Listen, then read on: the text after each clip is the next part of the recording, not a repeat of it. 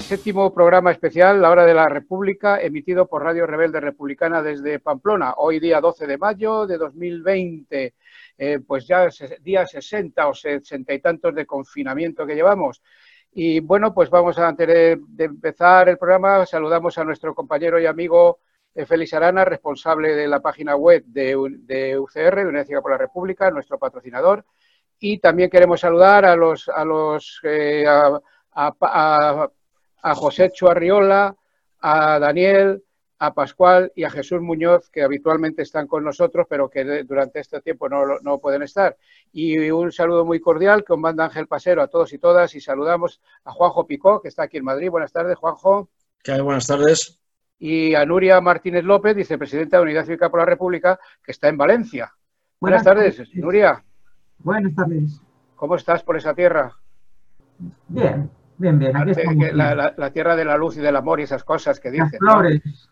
Y bueno, y desde, y desde, y desde Pamplona, pues manejando todas las, eh, las, todas las clavijas y todos los enchufes y todo lo que hace falta, Pachi. Pachi, buenas tardes. Bien, pues vamos con nuestro comentario que lo hemos puesto los apocalípticos de nuevo a la carga.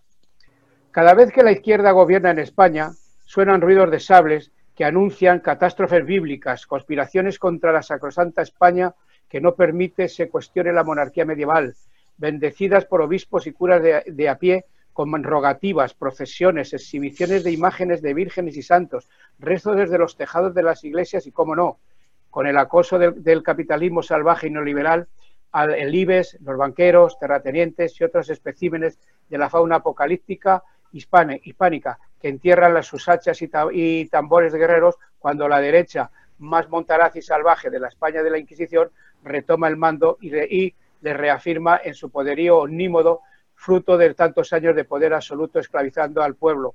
Pueblo que alguna vez gritó eso de vivan las cadenas, pero todo, todo vale para hacer caer antes que después el gobierno de la coalición social comunista, como dicen, que es su objetivo. Como se le atribuye al sabio Salomón, no hay nada nuevo bajo el sol. En 1993 se formó la Asociación de Escritores y Periodistas Independientes, AEPI, en el que otros, entre otros estaban Luis María Ansón, Pedro J. Ramírez, Antonio Burgos, Federico Los Santos, Camilo José Cela, Antonio Gala y un largo etcétera, cuyo objetivo no era otro que, que desalojar a Felipe González de la presidencia del gobierno de España. La prensa de la época apodó a estos periodistas y escritores como el sindicato del crimen. Fue una operación de hondo calado, financiera, mediática, consistente en una campaña de intoxicación informativa destinada a forzar la división del entonces vicepresidente del gobierno, Narcís Serra, y provocar la caída del presidente Felipe González y obligar al rey Juan Carlos I a renunciar para proclamar la Tercera República, para cuya presidencia se postulaba en aquellos años Antonio, Antonio García Trevijano, aunque también sonó el nombre de Mario Conde como presidente de esa hipotética Tercera República. Toda esta conspiración hizo que muchos de los firmantes de la AEPI se apartaran de aquella aventura y la, AEPI desapareció. En 1996, Aznar, líder del PP, llegó al poder. Objetivo conseguido, si bien el sindicato del crimen reapareció con otros componentes tras, el inesperado triunfo electoral del Partido Socialista Obrero Español con Zapatero a la cabeza en la general del 2004.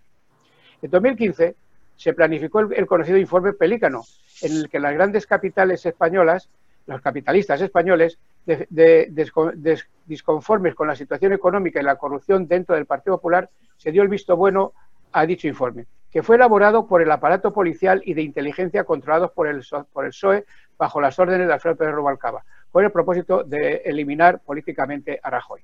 Pedro Sánchez ya sufrió la defenestración por los varones de su propio partido como secretario federal del PSOE y candidato a la presidencia del gobierno, al oponerse a que su grupo parlamentario se abstuviese en la sesión de investidura de Mariano Rajoy tras las elecciones generales de 2016, que le dejó fuera de la política hasta que presentó y ganó la moción de censura contra Mariano Rajoy.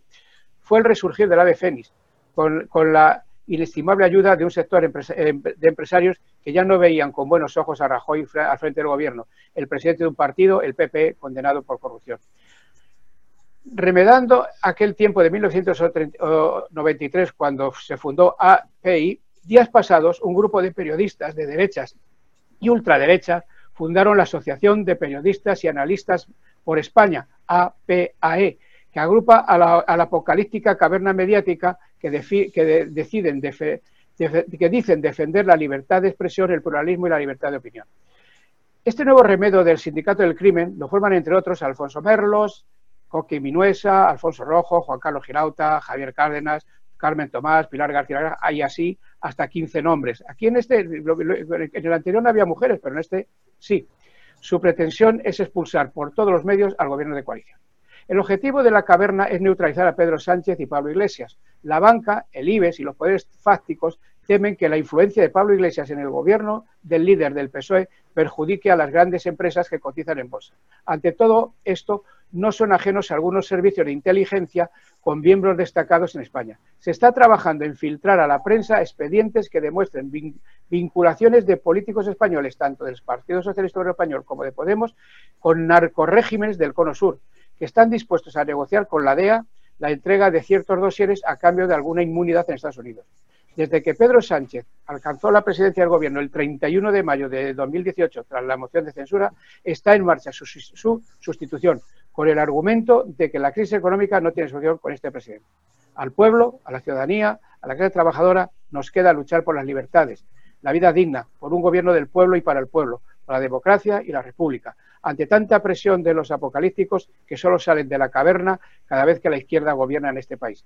El mejor antídoto para devolver para siempre a la derecha cavernícola a sus, cuevas es la Tercera República. Salud y República. Bien, pues después de esto, Juanjo, efemérides, ¿qué nos tienes?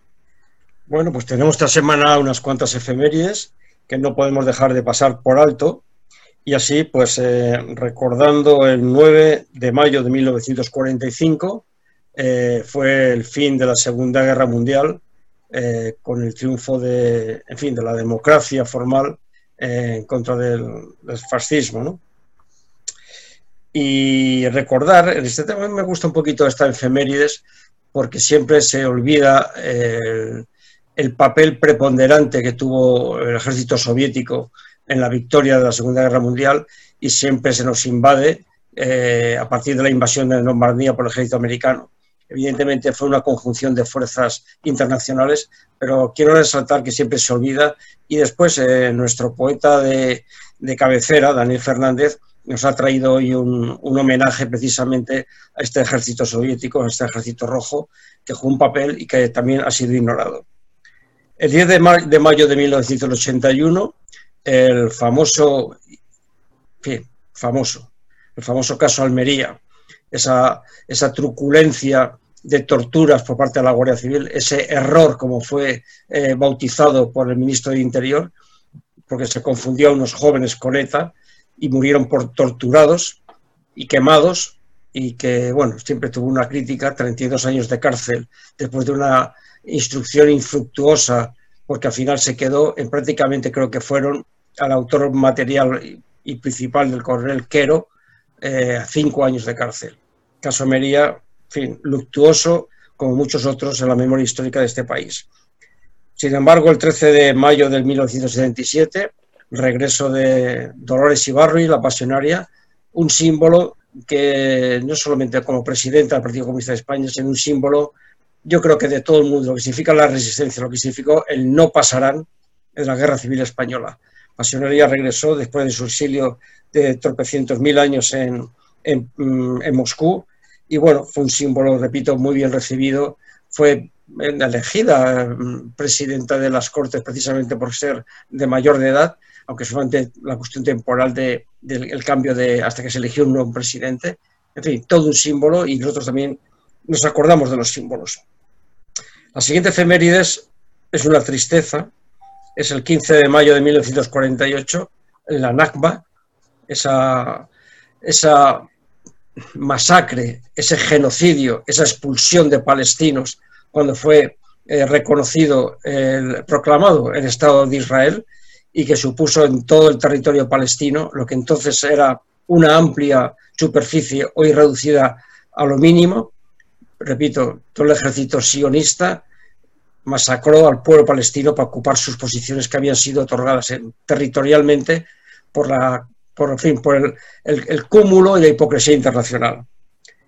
15 de mayo de 2011, una referencia que está en la historia, el 15M. Bueno, lo traemos porque el 15M supuso un antes y un después, aunque hoy, mm, nueve años más tarde, también es hay un antes y un después. Y para terminar, aquí de nuestro barrio, donde hacemos, hasta ahora venimos haciendo la, emisión en Radio Vallecas, pues el fusilamiento del alcalde republicano del pueblo de Vallecas, que antes era pueblo y no era distrito, el 16 de mayo de 1941, uno más de los fusilados por la dictadura franquista. Y pues comentar... y eh, sí, perdona, perdona, que falta algo. Sí, falta, mm, no sé si te referías a lo mío, para dar un recuerdo, un homenaje. Estamos en la misma onda. Un, reconocimiento, un, fin, un, deseo a nuestro compañero, camarada, amigo eh, Julio Anguita, que está en situación grave, crítica, y bueno, que esperamos que su recuperación pueda ser útil y en todo caso que su vida sea digna eh, porque ha aportado mucho a este país, ha aportado mucho a la inteligencia, al conocimiento, a la alternativa, en fin, una referencia. Los que le hemos seguido siempre lo llevamos en nuestros corazones. Otros lo reconocerán el día que, nos deje o el día que ya no les pueda hacer más daño su persona, pero sus ideas ahí estarán. Pero en todo caso, solamente Cameral, que de momento está en el hospital, en Sedao, y bueno, y recuperación, pero grave. Pues muchas gracias, Juanjo, y una, un abrazo para la familia de Julio Anguita y que con la que a través de otros camaradas y amigos estamos en contacto y nos tienen puntualmente informados de la, de la evolución, que bueno, pues es la situación que tú has descrito. Eh, bien, pues vamos a hacer una pausa musical breve y vamos a entrar en materia con la proposición de ley de, que, que ha han puesto en el, en el Parlamento. Ahora, ahora seguimos. Lo primero que quise fue marcharme bien lejos en el álbum de cromos de la resignación. Pegábamos los niños que odiaban los espejos, guantes de Rita Hayworth calles de Nueva York. Apenas vi que un ojo me guiñaba la vida, le pedí que a su antojo dispusiera de mí. Ella me dio las llaves de la ciudad prohibida. Yo todo lo que tengo que es nada, se lo di. Y así crecí volando y volé tan deprisa que hasta mi propia sombra de vista me perdió. Para borrar mis huellas, destrocé mi camisa, confundí con estrellas Vamos a hablar de, la proposición de ley integral de memoria democrática y reconocimiento y reparación de las víctimas del franquismo y la transición. Esto lo, se ha, es el Grupo Parlamentario de Unidas Podemos, en común, Podem, Galicia en común, lo han presentado este proyecto de ley integral de la memoria, como hemos dicho, en el, en el Congreso. Nuria, ayer estuvimos en una reunión sobre esto y bueno, pues eh, ahí estuviste tú, tuviste, estuvimos allí, tuviste una, buena, una brillante intervención. ¿Qué nos dices a propósito de esto? Bueno, eh, me parece que es una ley bastante completa, pero ahora eh, analizando todo lo que sucedió ayer, donde se hicieron muchas aportaciones y, la mayoría bastante buenas, yo me gustaría incidir en una cosa que creo que se nos olvidó hablar de lo más importante, que es de las víctimas, de los desaparecidos y sus familiares, que realmente es lo que nos unió o uno de los principales motivos de la creación de la de, ley de memoria o cualquier propuesta de ley posterior que se, se haya querido formalizar. Entonces, eh, en primer lugar, eh, sirva ya como aportación a esa ley integral y lo haré por escrito igualmente.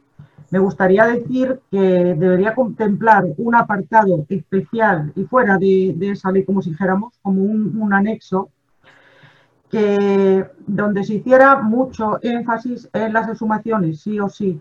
Decir que una exhumación tiene que pasar por un tribunal, que el tribunal lo autorice, eso es un imposible. Estamos sujetos a la ley de amnistía del 77 y volvemos otra vez a la pescadilla que se muerde la cola. Entonces, considero que el procedimiento más adecuado es investigar, prospectar, exhumar, identificar, dignificar, inhumar y divulgar. Muy importante todos estos puntos y no saltarse ni uno. En el apartado de, investigar, pues si hace falta la creación de 100 equipos que investiguen incluso 24 horas al día y 365 del año, pues que se creen. Sí que hay en la ley un apartado que dice que si en caso de que no haya bastantes funcionarios públicos o gente especializada de las administraciones públicas, se recurrirá a la empresa privada y tal. Bueno, yo creo que la gente se puede formar, incluso gente que tiene, esto es una tarea interdisciplinar y hay mucha gente que podría aportar bastante. Y lo de pasar por un tribunal que se pueda exhumar, pues se puede hacer eterno. Este apartado especial que yo reivindico eh, debería ir acompañado, por supuesto, de una dotación económica para saber, claro, a lo que nos, a lo que nos atenemos y a lo que se puede, lo, que puede eh, suponer el coste. Y en, el, y en el tema de divulgar es importante, pues divulgar una vez se han hecho las exhumaciones con sus correspondientes identificaciones de, restos, los nombres y apellidos de todos aquellos que haya sido posible identificar.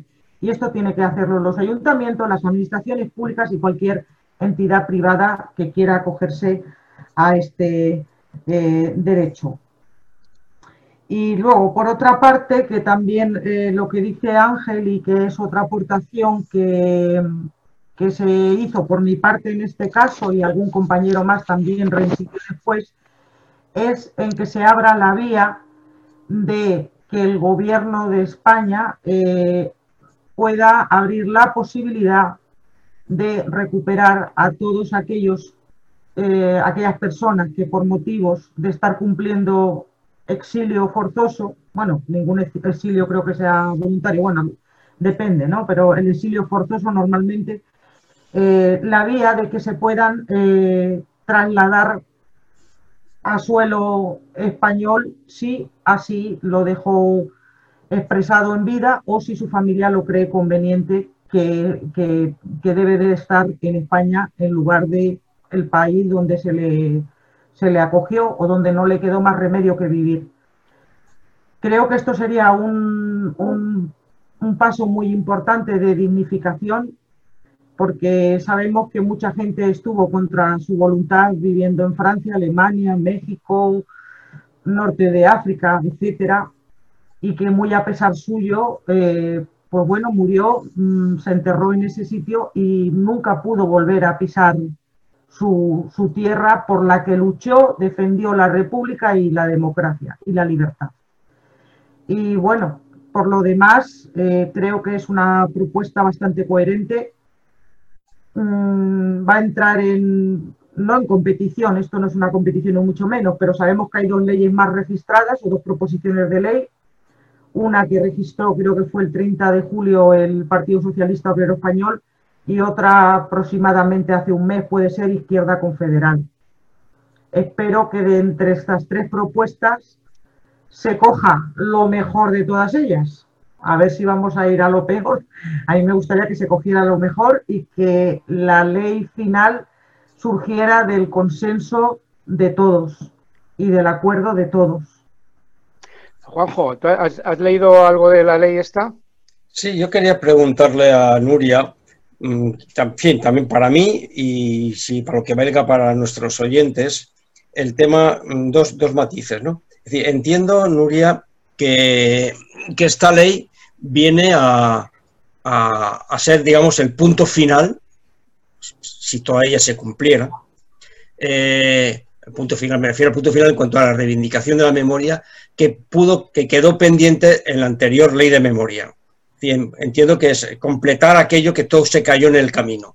Y por lo tanto, en la lectura que yo he hecho muy, muy por encima, porque no estoy trabajando en este área, pues bueno, veo que recorre muchos áreas, muchos, muchos, muchos aspectos que ahora que ni por asomo aparecían en la ley de memoria de Zapatero, ¿no? Eh, bueno, tú has comentado alguno más que se ha quedado por el camino y otros que puedan detectarse, pues ahí está. Sí. Ese primero, mm, que me, amplíes un poquito, ¿qué es ese el marco, ¿no? Lo que se pretende con este tema, o esto es solamente una cosa que está a mitad y después quedan otras cosas pendientes. Eso, que me, me enmarques un poco lo que se pretende con esta ley más allá del título, sí, lo que te he comentado.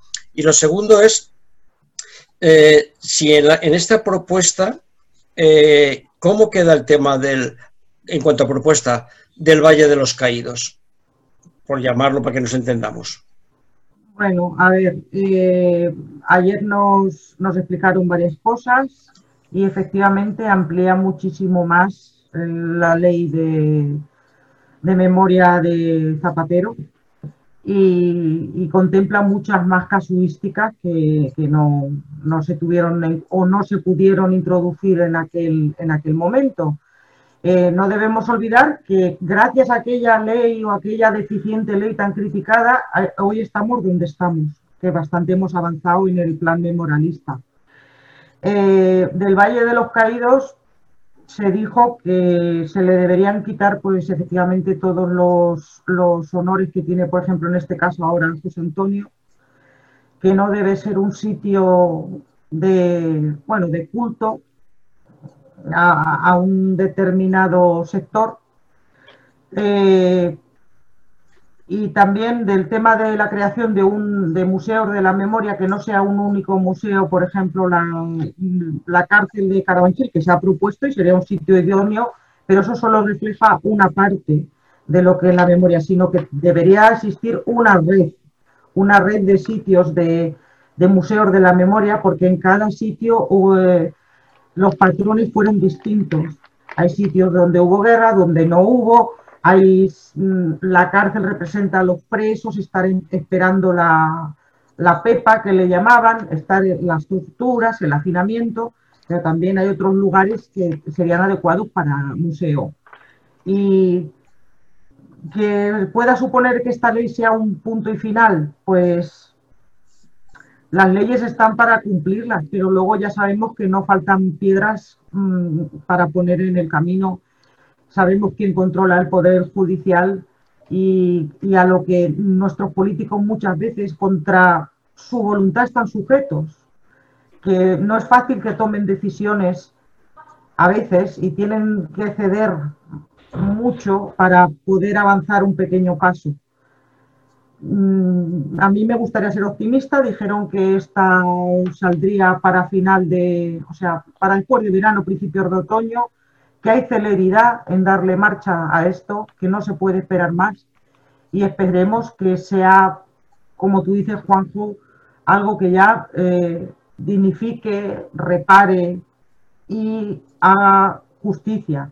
Se incidió mucho también en, anular todo lo que tuviera que ver con las sentencias condenatorias del franquismo, pues del Tribunal para la, Me lío, represión de la masonería y el comunismo que después dio paso al top, etcétera, la ley antiterrorista que a finales de la transición que provocó que mucha gente se la privara de libertad durante 15 o 20 días y se la torturara sin derecho a nada. Y la ley contempla hasta 1983 hasta incluye al gobierno Suárez como parte del tardofranquismo también. Ahí se avanza bastante. Incluye la transición y algo más de la transición. Ese, ese vacío que hay ahí que no sabíamos ni dónde estábamos con el Centro Democrático y Social. Pero ya sabemos que es un gobierno que estaba formado por falangistas y bueno, y algunos eh, genocidas declarados como el señor Martín Villa, que fue ministro de, de Suárez, o sea que no era un gobierno que representara precisamente una democracia sana. No sé si te ha aclarado las dudas o ibas por otro, o por otro lado. Ayer, es que esta, esta ley es el, tiene un carácter integral y está muy representada, por tanto, por esfuerzos compartidos de reparación de las víctimas, sus familias y allegados que necesitan, inspirado por los principios democráticos de memoria, verdad, dignidad y justicia. Hubo también otras eh, intervenciones, bueno, pues eh, sobre, se insistió sobre la anulación de la ley de amnistía de 1977 que bueno, pues estos días, a propósito de la muerte de Villa el Niño, pues ha salido mucho a la palestra una, una ley de memoria, una, una ley de amnistía que defendió Marcelino Camacho y, la, y, el, y, el, y el PCE la, aprobó. Se habló de esto, se habló también de la condena de los crímenes del franquismo y de la condena de las, eh, del propio franquismo. Eh, también la que se, también esto lo dijo Nuria, eh, que había que, que, bueno, todas estas víctimas fueron por defensores de la República. Es decir, que hay que reivindicar, que hay que reivindicar la, la República. Después, eh, bueno, pues también eh, no se aclaró, no, no, no, respondieron a que por qué el gobierno se opone a que Martín Villa declare. Cuando venga la jueza Servini, que la jueza Servini, como hemos dicho, pues va a venir a sede parlamentaria, digo, perdón, a sede de la embajada de Argentina, es decir, va a estar en territorio argentino y ahí es donde quiere hablar con, o sea, quiere, quiere, quiere el, eh, interrogar a este, a este señor, a Martín Villa, que ya también es un señor mayorcito y como se descuiden, pues bueno, pasará como con el niño. Y, el, y, la respuesta que hubo, también se, dijo que la Unión Militar Democrática es una de, no, no se no se menciona y fue una de las de la único que se quedó fuera de la amnistía. Se, cuando se yo pregunté por esto de la la condena del franquismo, bueno, la respuesta fue de lo más chusca del mundo. Creo que, bueno, que no vamos a pedir también pues, que, es, condenar al franquismo, joder, que si condenar al franquismo, porque si es quitar la seguridad social. Bueno, una cosa, yo de escribí luego, porque ya, ya se había cerrado el turno, que la condena del franquismo es denunciar que se sublevó contra la República es condenar los crímenes de la dictadura, denunciar la monarquía impuesta por Franco, eliminando los referendos que, nombraron al Borbón heredero del dictador, dejar fuera de la ley la Fundación Francisco Franco, las asociaciones fascistas, antiguos legionarios, etcétera, y sobre todo reivindicar la República. El, el franquismo está en la judicatura, el ejército, eh, ocupados por los, por los cachorros franquistas, y por cierto, que la ley de amnistía que votó el PC del año 1976 se dejó fuera a la Unión Militar Democrática. En fin, es una, es una, tiene 55 folios esta, esta ley, tiene un largo recorrido ahora en el Parlamento. Sí que se dijo por parte de Mauricio Valiente, que era el que, organizó, esta reunión, que solamente cuentan con los votos de la izquierda, obviamente. Entonces vamos a ver, a ver, porque lógicamente, bueno, a ver ciudadanos que dice, pero PP y vos seguro que van a estar, estar en contra. Bueno, pues esto es lo que dio de sí esto, que es un tema que te, tendremos que abordar más con más eh, eh, con más conocimiento de, de, a medida de que se vaya debatiendo en el Congreso. Y bueno, eh, bueno, pues en estos días, mientras que esto se presenta en el Congreso y mientras que esto, este debate de ayer y tal, pues había días pasados murió Billy el Niño, el famoso torturador, que hubo alguna compañera que, que intervino ayer y dice, a mí me, a mí me torturó. Yo tengo aquí a un vecino mío, un, un compañero, eh, fue de los, era, era muy joven, era menor, de, era, no tenía ni 18 años cuando cayó en manos de Villa el Niño y desgraciadamente no ha, no ha podido ver que ha muerto este buen señor porque él murió en octubre. Eh, y también García Julia, Julia, uno de los asesinos de, los, de la matanza de Atocha, pues está a punto de salir de la cárcel. Juanjo, ¿por dónde entramos? No, bueno, yo, yo entro por, no para repetir un poco lo que ha sido noticia, yo creo que ha sido un clamor, un, clamor popular en los medios y lógicamente en los colectivos de memorialistas y colectivos democráticos, el, dar cumplida referencia a este torturador. ¿no? Solamente ha habido un pequeño reducto de compañeros de fatigas, torturadores o no, de, de pero compañeros de, de, de Billy Niño, que bueno, que han dicho pues eh, alabanzas, ¿no?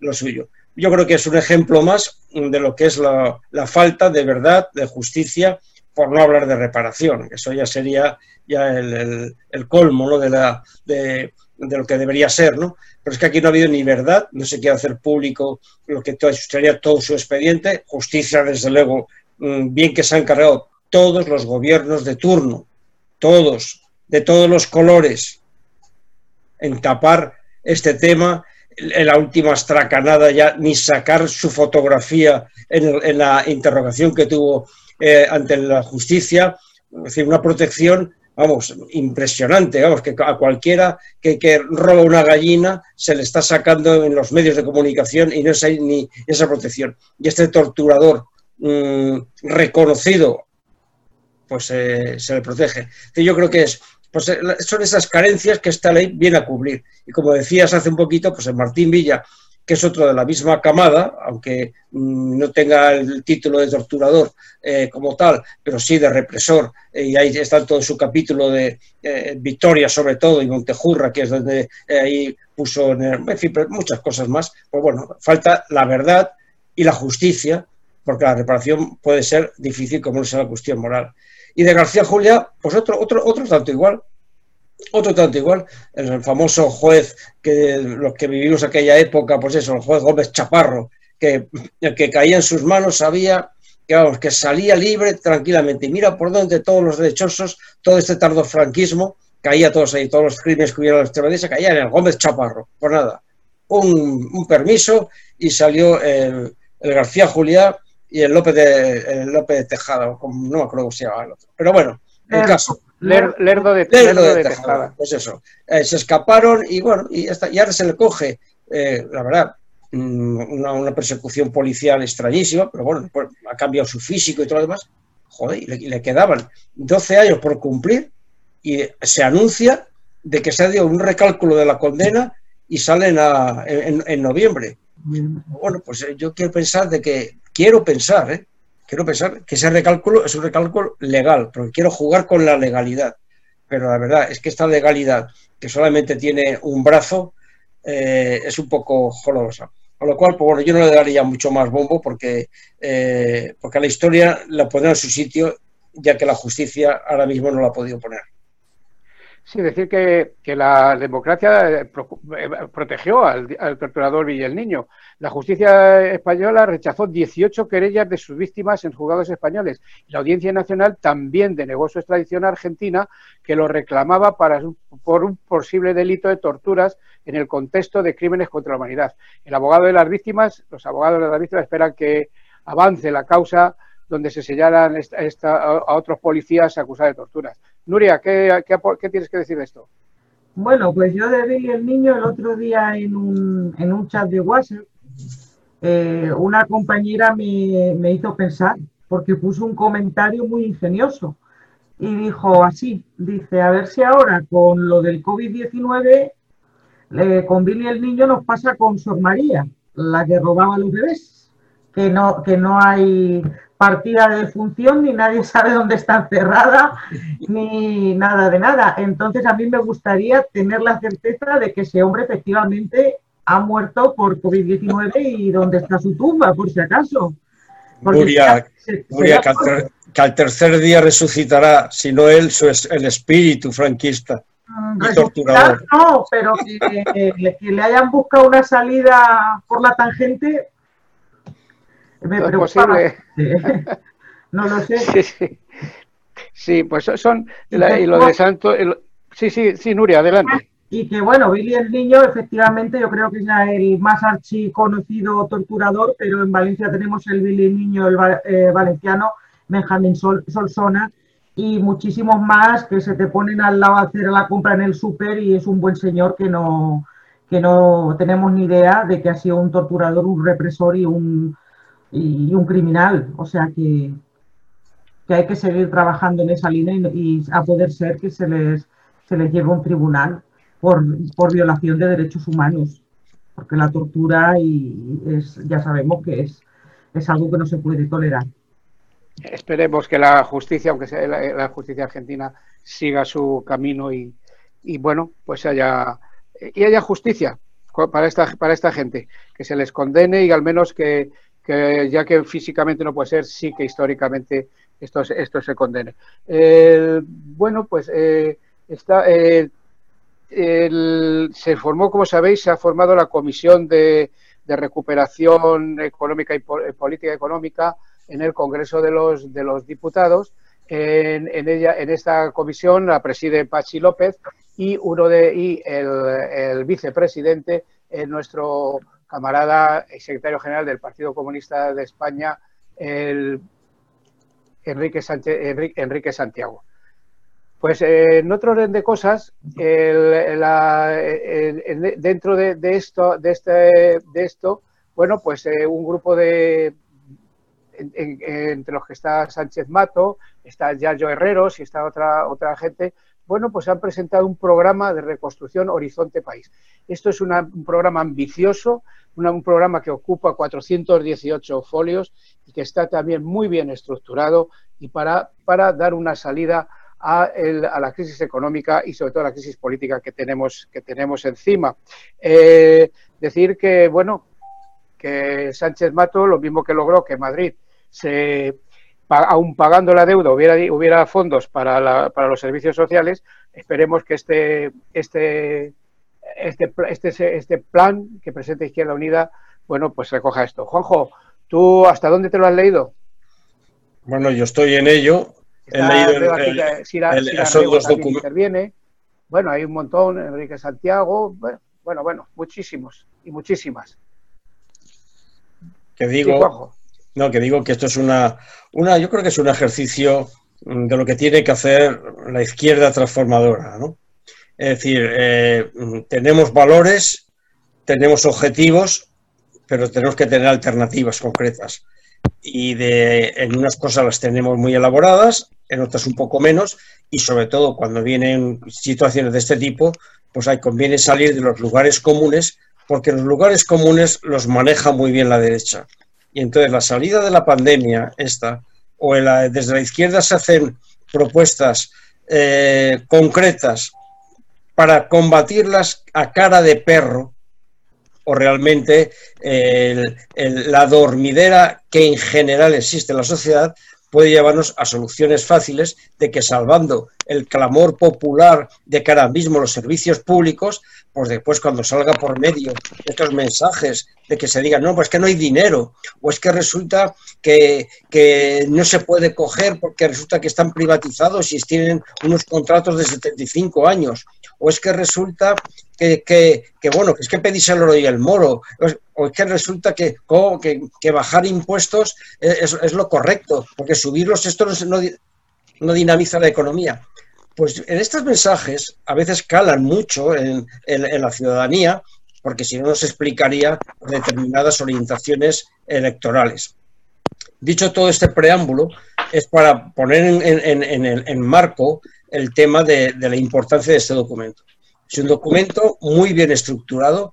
Es cierto que solamente ataca, ataca al tema económico, que es donde se pone el hincapié, deja un poco para hablar en otro momento, no porque no se tenga alternativas, a temas de libertades, que es otro de los retos que yo creo que, se está generando en esta sociedad, las problemáticas de, una sociedad eh, autoritaria, militarizada, con la libertad de expresión limitada, con el control de la privacidad muy, muy, muy acentuado.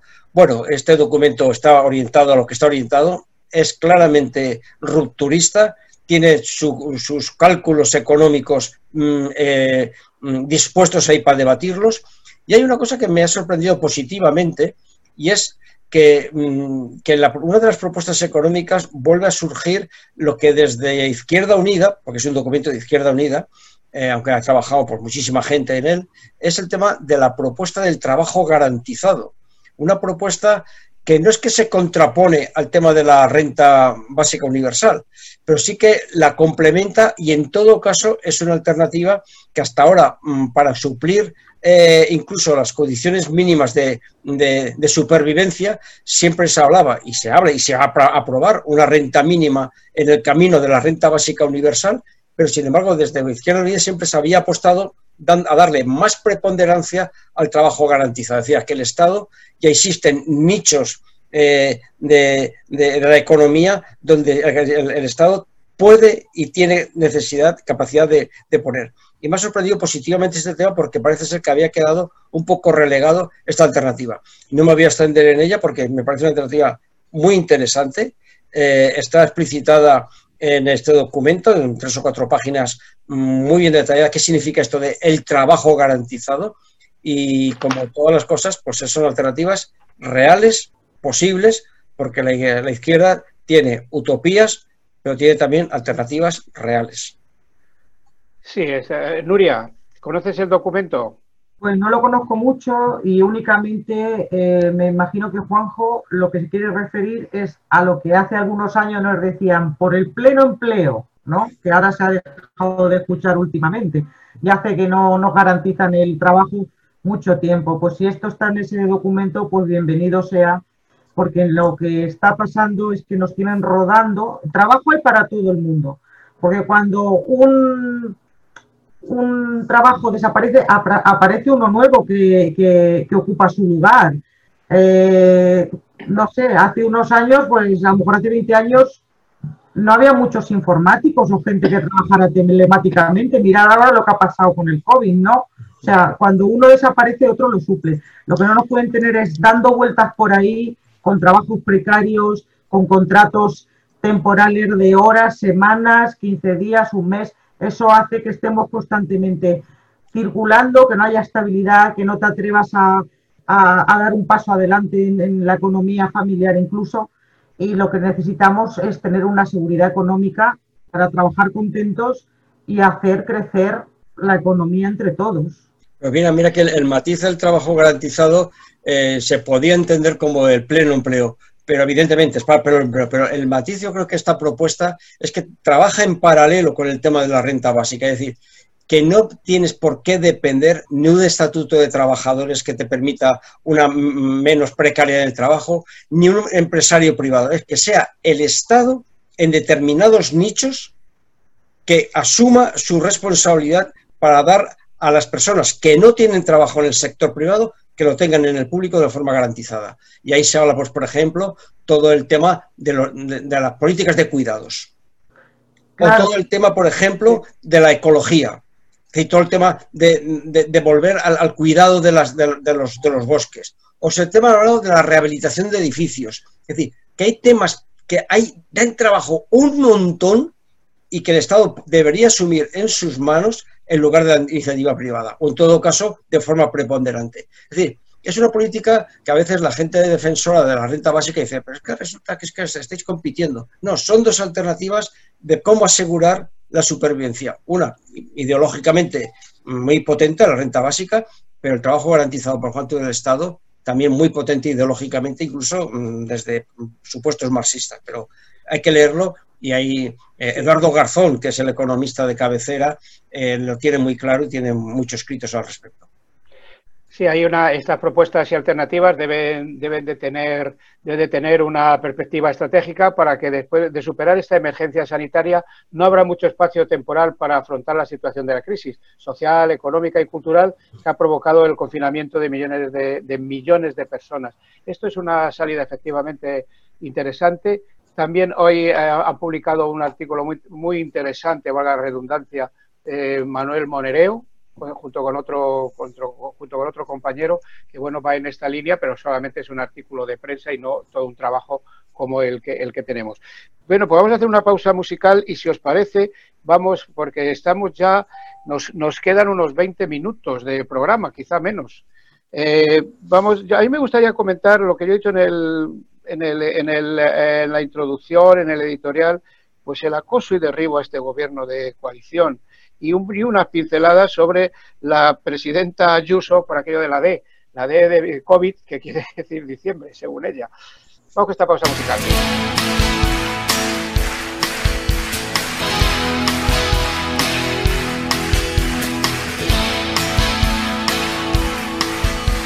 Tenemos memoria tenemos amigos, tenemos los trenes, la risa, los bares, tenemos la duda y la fe, subo y sigo, tenemos moteles, garitos, altares, tenemos urgencias, amores que matan, tenemos silencio, tabaco, razones, tenemos Venecia, tenemos Manhattan, tenemos cenizas de revoluciones.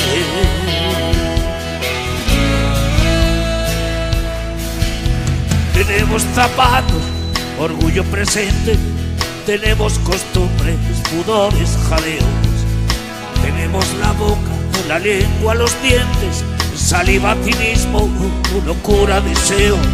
Tenemos el sexo y el rock y la droga, los pies en el barrio y el grito en el cielo.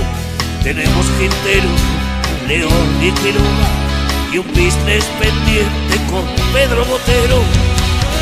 Más de cien palabras, más de cien motivos para no cortarse de un tajo las venas. Más de cien pupilas donde vernos vivos, más de cien mentiras Continuamos con la, hora de la República. Eh, bueno, decía antes de esta pausa musical, eh, acoso y derribo al gobierno. ¿Lo veis? ¿Lo notáis? Nuria. Mucho.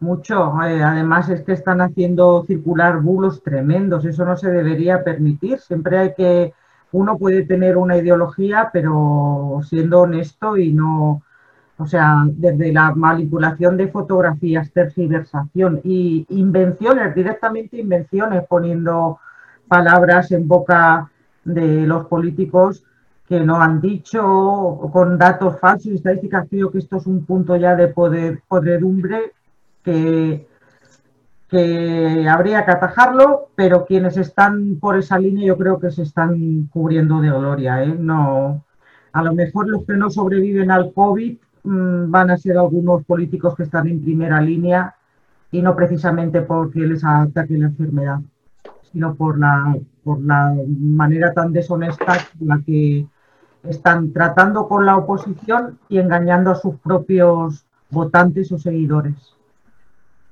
Yo ahí lo dejo, pero creo que algunos se deberían hacer un, reflexionar un poquito. Yo creo que el tema del acoso al gobierno, eh, mm, vamos, de siempre la oposición acosa al gobierno. El tema son los métodos, las formas y los argumentos. Entonces ahora mismo están desmadrados. Y yo creo que el desmadre actual que existe eh, desde la derecha eh, tiene un ariete o tiene detrás alguien que está empujando y el que está empujando es la salida económica a esta crisis. Es decir, yo creo que eso es lo que está preocupando. yo creo que este gobierno de coalición, que tiene sus mm, carencias, tiene sus lagunas y que tiene su programa eh, de gobierno virgen, eh, se ha visto arrollado por esta pandemia, que no era catedrático en pandemias, que habrá cometido fallos, que bien para la ciudadanía, pero se van a aprovechar gobiernos que vengan después que tendrán muchas cosas ya trabajadas, pero bueno, ha tocado y la ha tocado.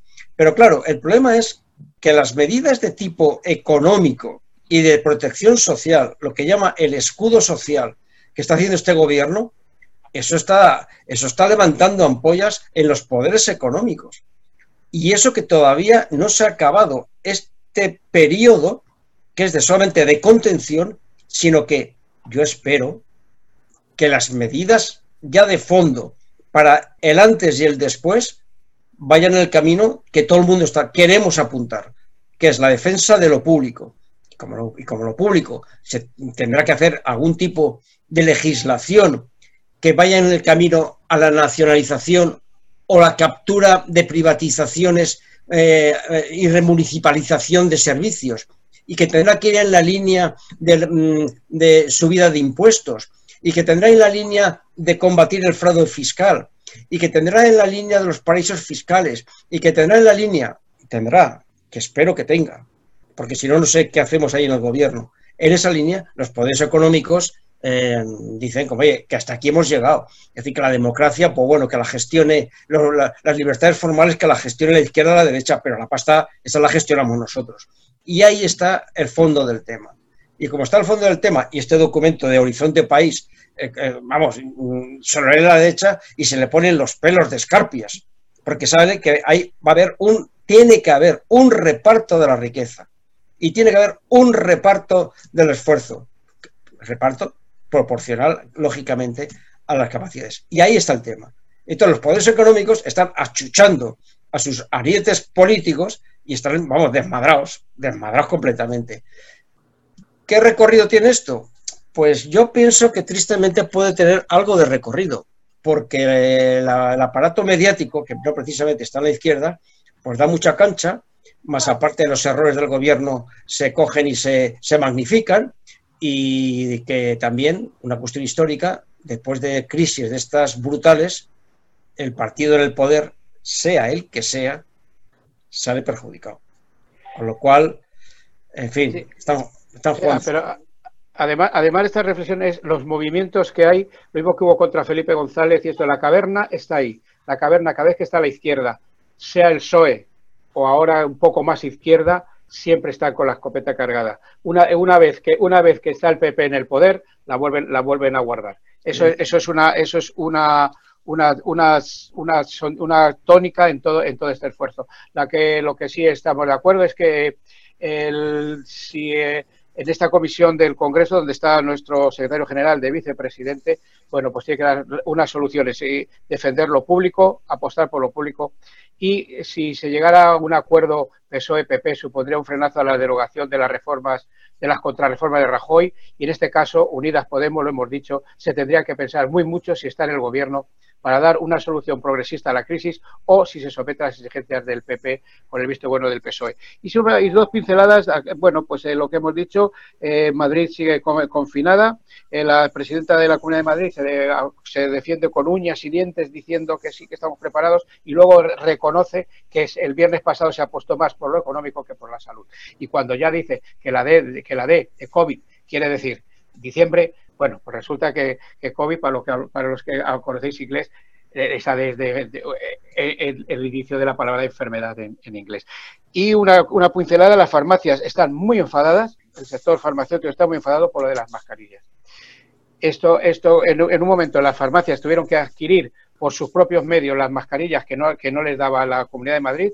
No se sabe nada de esos aviones perdidos, por lo menos uno, que, que se fueron 23 millones.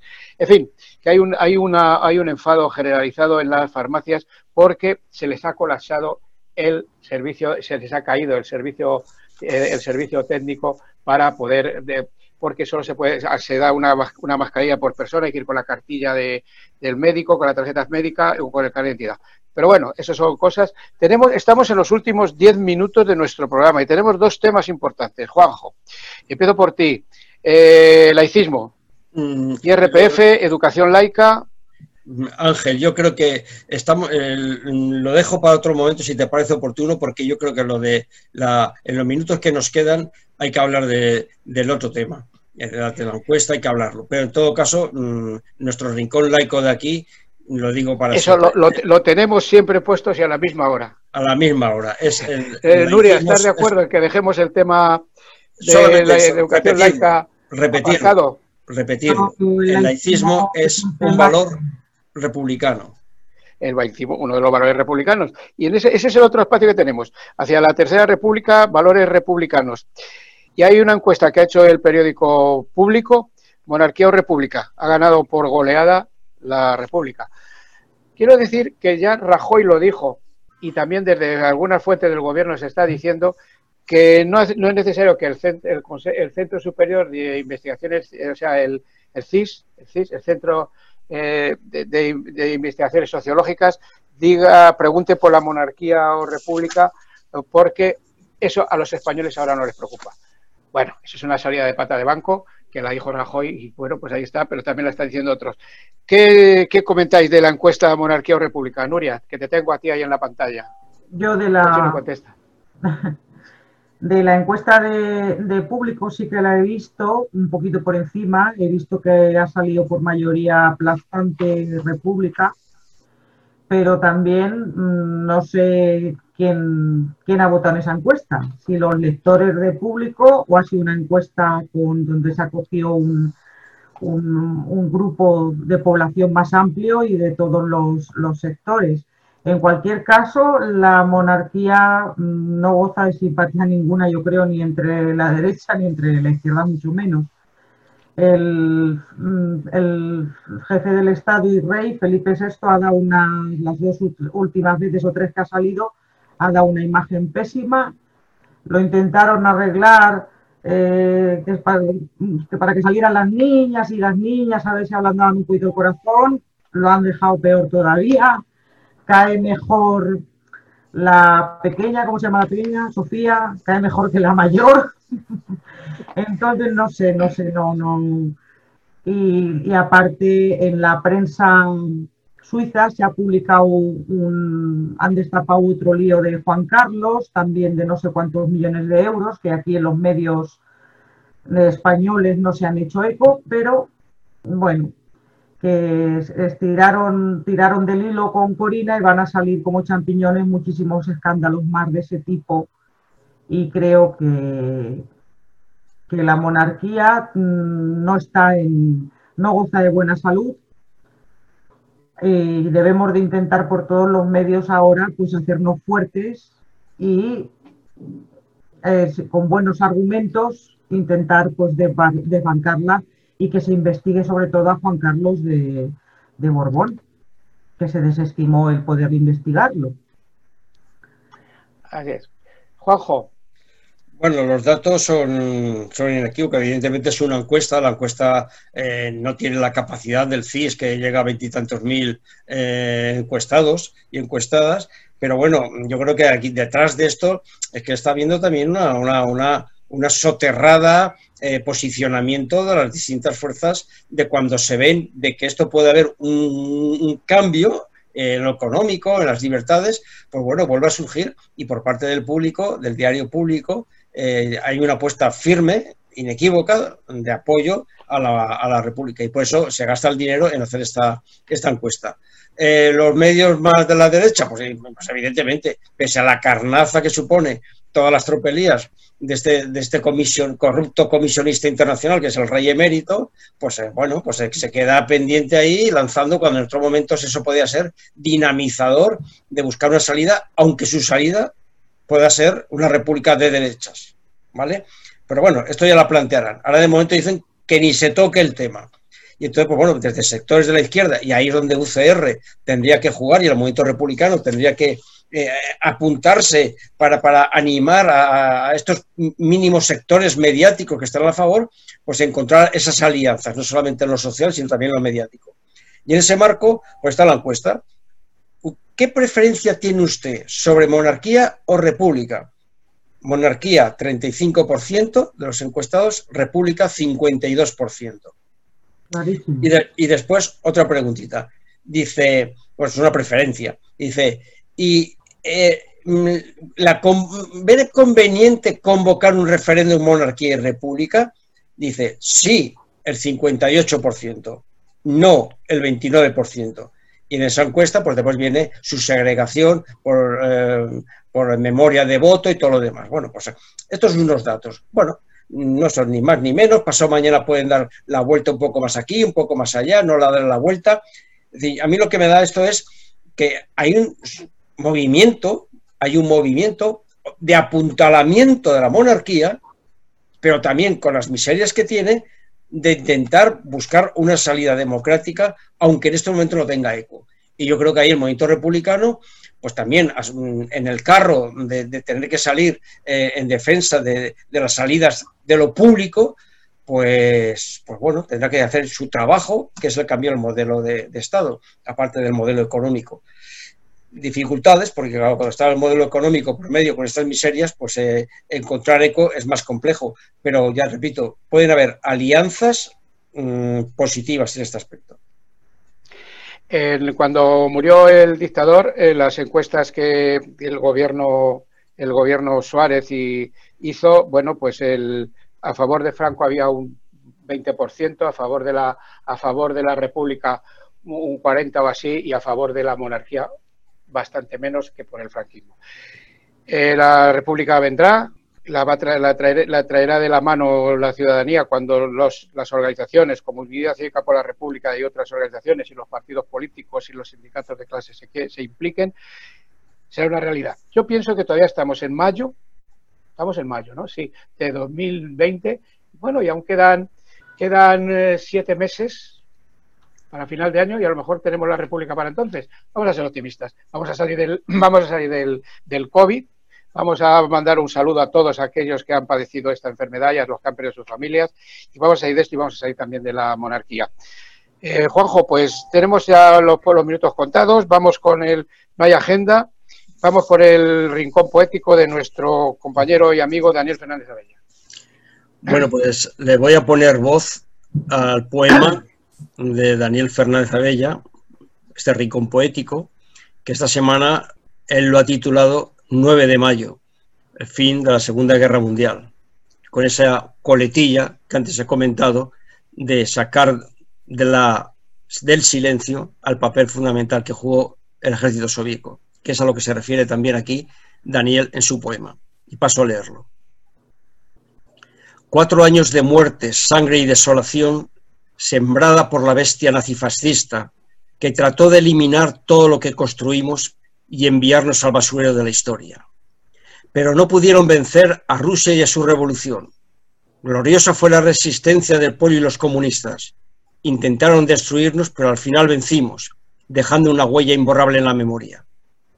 Gracias al Ejército Rojo con sus rojas banderas, gracias a la resistencia del pueblo ruso en Leningrado, Moscú y Stalingrado, gracias a la Unión Soviética, faro del proletariado, y a sus gloriosos mártires, se liberó a la humanidad entera. Pero recordad que aunque el bastardo haya muerto, la puta que lo engendró sigue estando caliente. Tenerlo siempre en cuenta, tenerlo siempre presente. Ahora el fascismo ha renacido y ha vuelto. Al fascismo no se le discute porque es incapaz de razonar. Se le debe destruir por el bien de la humanidad. Es la única manera que tienen los pueblos para vivir en paz. Es la única manera de defender la libertad. Pues muchas gracias, Juanjo. Y ya, bueno, pues eh, estamos, son las, eh, han pasado, desde que hemos empezado ya llevamos una hora, una hora exacta. Y vamos con nuestro epílogo. Bueno, son siete los programas de la hora de la República en confinamiento. Gracias a, Radio Rebelde Republicana es posible llegar hasta ti, fiel oyente, que nos sigues. Con nuestro programa abrimos una ventana a la esperanza, a la esperanza, a la libertad, al futuro inmediato, que es republicano porque así lo demanda la sociedad. En este futuro inmediato todos y todas volveremos a estar juntos, abrazados, recordando estos días de confinamiento como una pesadilla. El capitalismo siempre ha ensamblado con promiscuidad formas de vida diversas. Un hecho este que daría que pensar a aquellos incautos posmodernistas para quienes la diversidad sorprendentemente es de algún modo una virtud en sí misma. Aquellos para quienes el dinámico es siempre un término positivo podría reconsiderar su, opinión a la luz del sistema de producción más dinámicamente destructivo que la humanidad ha visto jamás. Y una reflexión final, con un poco de humor. Cuando se abrió la tumba de Tutankamón, Tutankamón, los arqueólogos fueron muriendo por un virus desconocido. El año pasado desenterraron a Franco. Ahí lo dejo. Nuria, un abrazo muy grande. Juanjo, otro abrazo para... Una cosita muy rápida en referencia al 9 de mayo, ¿vale? Que como todo el, todo el mundo celebra el día 8 y los exsoviéticos el día 9 porque en Moscú tienen dos horas de, de diferencia, ¿no? Entonces yo a las 12 y un minuto eh, llamé a toda la familia, a mis hijos, porque tenemos un pariente que sería parte de lo que llaman el regimiento inmortal. Y como ahora no tenemos horario, nos acortamos tarde, nos levantamos tarde y todo, digo, venga, un chupito por el abuelo que estuvo en Berlín por parte de su padre. Digo, y es un héroe, le dieron dos medallas. Y otro por el mío, que no le dieron ninguna, pero también era un héroe que también estuvo los tres años en la guerra. Y eso es mi aportación. Pues, pues muchas gracias, Nuria. Un abrazo, Juanjo, un abrazo. Y Pachi, muchísimas gracias, otro abrazo para ti y un abrazo para todas y todas con mando Ángel Pasero. Y hasta la próxima semana, si el padre Lenin quiere. Salud y República. Claro, para querer. Salud y República.